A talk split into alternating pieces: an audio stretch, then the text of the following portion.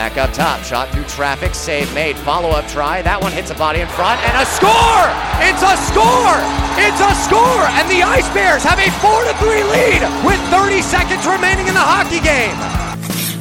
Oh, what a hit! Welcome to the SPHL in Knoxville. Comes in on the right side, through the right circle, taking it fed across. They score! Oh! And the Ice Bears win 3 to 2 in overtime. Welcome into the Knoxville Ice Bears podcast presented by Field Pass Hockey, fieldpasshockey.com, and of course the Field Pass Hockey mobile app. They have you covered for all things minor league hockey related, whether it's news, scores, upcoming games, live game broadcasts, blogs, photo galleries, and so much more from the SPHL to the ECHL, all the way up to the AHL. They have you covered on your need to get your minor league hockey fix. You can visit them online at fieldpasshockey.com or check them out with the Field Pass Hockey mobile app available on the App Store or Google Play for absolutely free. Again, thank you for checking out the Knoxville Ice Bears podcast, available on Apple Podcasts, Google Podcasts, and Spotify. I'm Joel Silverberg. Knoxville gets a split over the weekend. Two big games coming up this weekend against Quad City as that race for first place is continuing to be a three team battle, though you've got two teams not too far back that are trending in the right direction. We'll look at what the playoff picture is starting to shape up to be. There's been a little bit of a shift towards the bottom half of the playoff bracket over the last week. So we'll talk about that as well. And we'll continue to keep you updated on what's happening with the Ice Bears as we are about a month away now from the final weekend of the regular season and the final playoff push being made for every team in the league. So Knoxville gets a split against the two Alabama teams. They lose to Huntsville 6 to 4 on Friday and then beat Birmingham on the road 4 to 1 on Saturday night. And and Knoxville just got off to a really tough start. Tyler Piacentini and Nate Pionk score in the first 3 minutes of the game. So Knoxville is on its heels in a hurry down 2 to nothing less than 3 minutes into the game. Knoxville does a good job at fighting back. Rasmus Waxen Engback scores midway through the period. Bauer Nordecker scores late in the period, but Stepan Timofeyev splits the pads of Hunter Vorva to make it 3 to 2 Huntsville with just 42 seconds remaining. But then again, Tyler Piacentini gets another one early in the second. Jason Price and Dino Balsamo score back-to-back goals in the second period to make it 4 to 4 going into the third period. It just really never felt like Knoxville had control of the game. A tough bounce in the early stages of the third period allows Kyle Clark to be able to score the eventual game winner. Rob Dara scored three minutes later on a power play, and Knoxville wasn't able to break through again. And it felt like Knoxville was kind of scrambling and having to chase a lot as Huntsville controlled the game from the onset. And an unfortunate game, an unfortunate game for Evan Moyce, who actually just got released by Knoxville Monday afternoon. Jeff Carr just confirming that before I went on to record this podcast. So Evan Moyce gives up four goals on eight shots. Tristan Cote Kazanov comes in and stops 12 of 14. So he takes the loss as he entered the game with his team down 4 2, was in the game while it was tied at four, but gave up the game winning goal and then the ensuing one to Dara. So Cote Kazanov gets the loss. He got the start and the win against Birmingham on Saturday. But Knoxville doing some good things on the power play, struggling a little bit on the penalty kill. And that's been a big point of contention for Knoxville really ever since January, about that time where Knoxville lost Dean Moore, lost Alex Palmerville.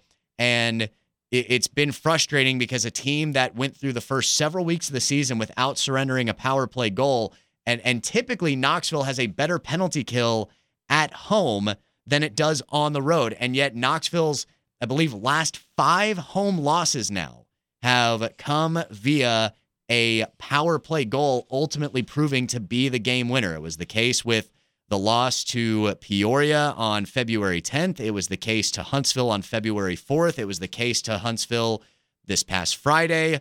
And so, just uh, an unfortunate result with Knoxville trying to bounce back. It was also the case with the overtime loss to Fayetteville back in mid February. So, it's just kind of starting to become a trend where untimely failed penalty kills have resulted in home losses for the Ice Bears. Knoxville still with a great home record this season, but those losses to Huntsville, and to Peoria have kind of come by the way of giving up a third period power play goal. And so Knoxville trying to get back on track as far as its special teams. And the power play, I think, is continuing to improve. Knoxville's looked really good at times there. They've gone on a bit of a streak. And uh, one of the things that Knoxville does really well is they draw penalties. And so you can sometimes see, well, Knoxville only went, you know, one for seven in this game. Okay, but if Knoxville goes one for four in a given night, that doesn't look too bad. One for seven can feel frustrating if the team loses, but it's the fact that you're piling up all these penalties where your opponent is being forced to be shorthanded for an extended period of time.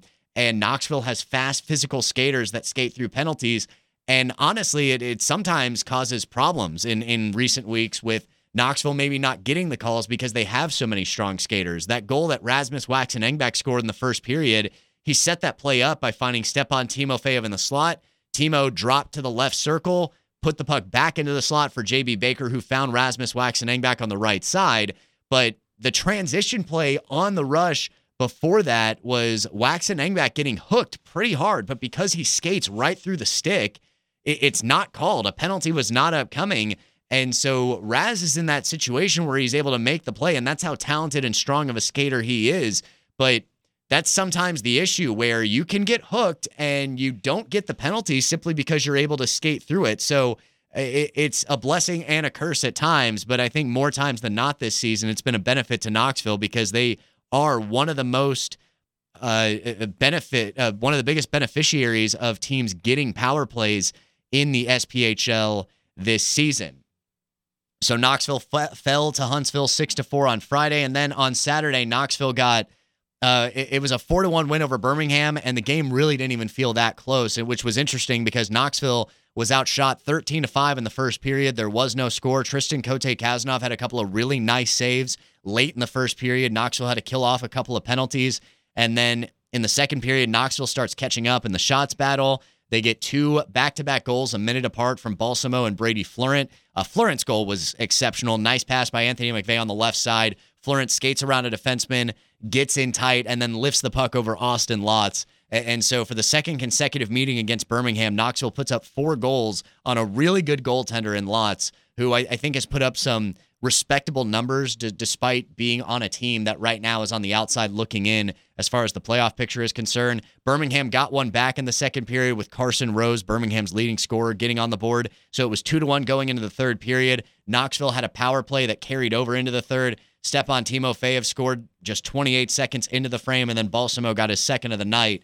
And it, it was a game that Knoxville ended up just routing Birmingham in the third period because you felt like Birmingham, despite having 25 shots on goal through the first two periods, really wasn't in a situation to challenge Cote Kazanov. And I don't want to take anything away from Tristan, but Knoxville did a really good job at making life as easy on him as possible, even with the shots advantage that Birmingham had in the first period. Now, twice, and this is something that needs to be corrected, but at the same time, they kind of made up for it to a degree twice Sam Turner, either a turnover or a deflected pass that resulted in an odd man rush with Knoxville on the power play, and then Sam Turner having to take those two penalties to prevent either a breakaway or an odd man rush that could have led to a scoring chance.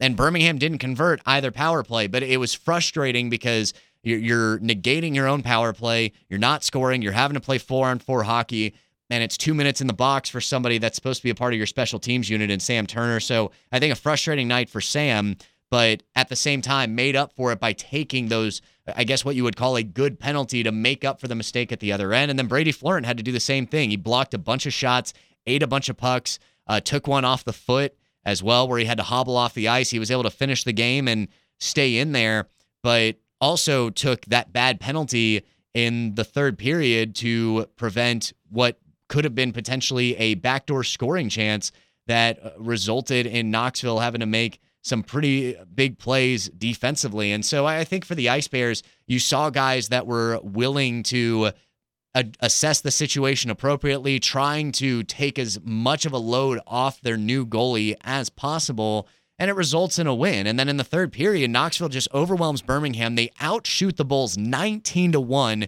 in the third. And I was talking to voice of the Bulls, Eli Gold, after the game, and he said, Man, I think the one shot on goal that we were credited with was really uh, kind of a charity stat because that puck wasn't going in. I don't think it was a shot on goal. So according to Eli Gold, Birmingham was outshot 19 to nothing in the third period. So after Knoxville's outshot 13 to 5 in the first, they outshoot Birmingham 37 to 26 on the night. Cote Kazanov makes 25 saves in the win. Uh, no shame in giving up a lone goal uh, to your opponent's leading scorer, but a, a nice debut for him as far as a starter's concerned.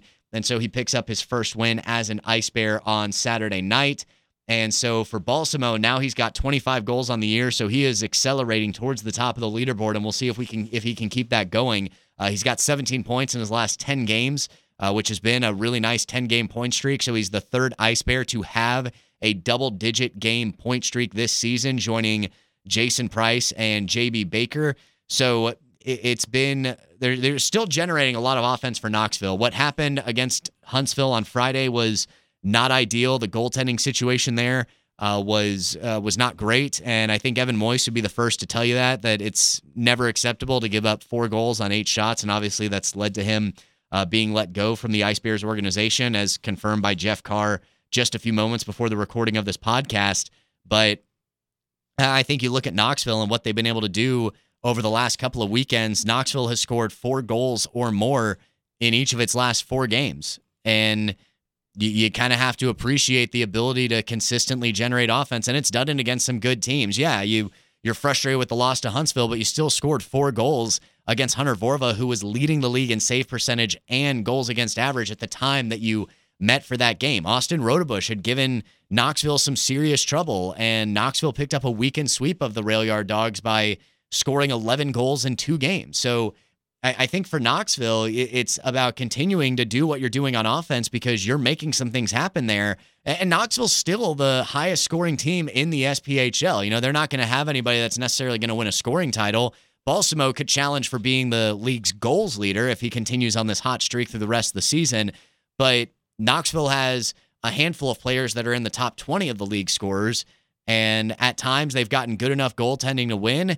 And I think Jeff Carr would say that that department needs to be a little bit better. Let's see what happens with Cote Kazanov moving forward if he's able to sustain that level of play. And let's see what happens if Christian Stead can return uh, after he was called up to South Carolina for the second time this season back in February. So Knoxville sitting in third place in the SPHL after the weekend. It is slim margins for those top three teams. We'll look at the standings and look ahead to the playoff picture coming up on the other side. This is the Knoxville Ice Bears podcast presented by Field Pass Hockey. I'm Joel Silverberg. We'll have more right after this. In the slot, looking, shot, scores! Whoa! Yes, an overtime game winner gives Knoxville a 3 to 2 win on the road.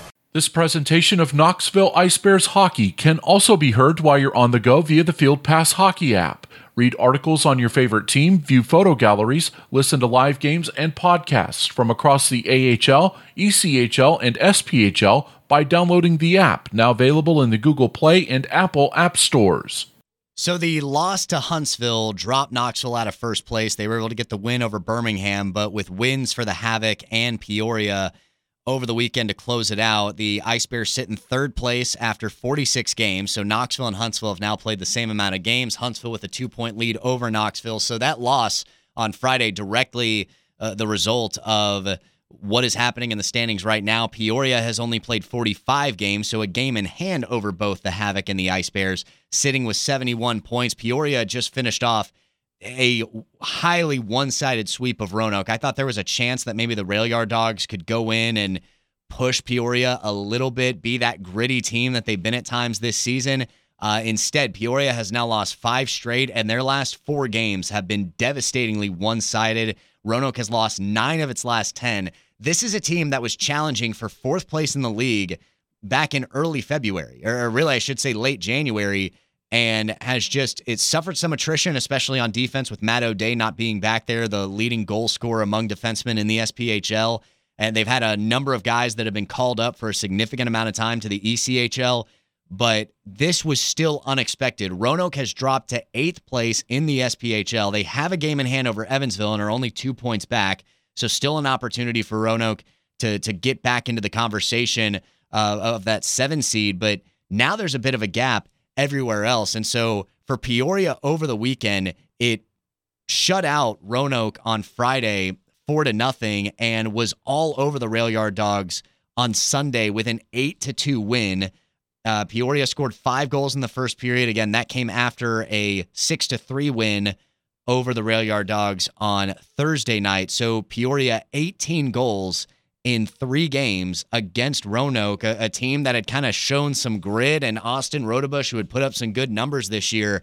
And Roanoke gave up three or more first period goals in all three games. And it just looks like a totally different team right now with Roanoke. And so Dan Bremner really has his work cut out for him as we get to the final 10 to 12 games of the regular season uh, for the majority of teams that are headed to the playoffs next month. So Roanoke sitting in eighth. They still have a 13 point lead over Birmingham. Birmingham has lost four straight. I, I think that last weekend in February was probably the last gasp for the Bulls. Things could still change. Mathematically, Birmingham is not out of it, but when you consider what happened that weekend, Birmingham blows a two goal lead to Pensacola. Then they get shut out by Macon the following night. And to top it off, Evansville, who Birmingham was chasing at the time, picks up a win over Peoria, of all teams. And so now the Rivermen have won four straight. Huntsville has won five straight. Both those teams have won eight of their last 10. Knoxville has points in eight of its last 10. They're 7 2 and 1 in that span. And then you go down a little bit. Quad City has played one more game than Knoxville, but the Storm are only six points behind the Ice Bears with two games coming up against Knoxville this weekend. Quad City's won its last three. They're 7 and 3 in their last 10. Fayetteville has only played 44 games, so multiple games in hand over four of the five teams or three of the four teams that are in front of Fayetteville. 61 points, so still a little bit of a ways back uh, from that top three spot, but they've won seven of their last three. Pensacola has points in seven of their last three. So you look at those top five teams. Huntsville, 8 and 2 in their last 10. Peoria, 8 1 and 1 in their last 10. Knoxville, 7 2 and 1 in their last 10. Quad City and Fayetteville, 7 and 3 in their last 10. The top five teams in the SPHL standings are all playing really good hockey right now. And so it's going to make the top of that field really, really competitive. It's also going to make that 4 5 matchup insanely intriguing because home ice advantage is probably going to play, play a big role. But it also means if Quad City gets hot, especially if, if they were to pick up some points against Knoxville this weekend and they make that 3 4 race a little bit more interesting for anybody, because Peoria also has games to play against Quad City. So if Quad City can steal wins away from Peoria, you know, it could benefit Knoxville. Peoria also has to play Huntsville twice this month. So there are some results that could come up that could benefit another team just because somebody's going to have to take losses before the rest of the regular season has concluded. But it, it also means that if one of those three teams, Huntsville, Peoria, or Knoxville, if they struggle against one another, if they struggle against Quad City, Huntsville has to play Fayetteville twice before the end of the year one of those teams could be in danger of slipping to that four seed. And if you're trapped in that four five matchup, it's going to make your path insanely difficult, or much more difficult, I should say. It's always difficult in the President's Cup playoffs just to get to the championship round. But that's something that you really want to avoid. So obviously, if you're Huntsville, Peoria, or Knoxville, you're focused on trying to chase down first place and potentially win the William B. Coffey Trophy to gain that number one seed and have home ice advantage throughout the course of the playoffs. You also need to make sure that you don't lose any ground on Quad City and Fayetteville because if you drop to that 4 5 matchup, that is a very dangerous first round for any of those teams. Uh, so you have 72 points for Huntsville, 71 for Peoria, 70 for Knoxville, down to 64 for Quad City, 61 for Fayetteville. And then you have to drop all the way down to 50 for Pensacola. So I think the five teams that have all clinched a playoffs berth up to now, the top five teams in the SPHL standings, I think those will likely be your five teams. The order, obviously, a lot to be determined there.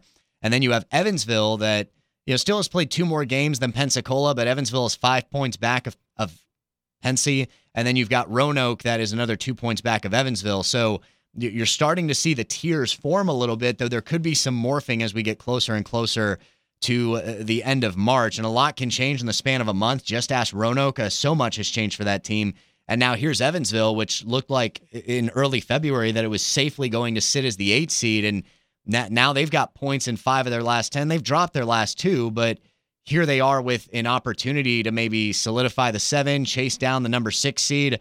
And, you know, maybe they don't have to go and, and play the regular season champion the first weekend of the postseason. So it's been very interesting to see how this has all played out up to now. It's wild to see how the standings have changed over the course the season, and every team is in danger of that happening. And so you need to be careful if you're Huntsville, Peoria, Knoxville. A, a lot can go wrong in a short amount of time. And it, it's all about what you do in April that ultimately defines your season. And again, I, I think you still look at the big picture, and I think a lot of teams have accomplished a lot of good things this year.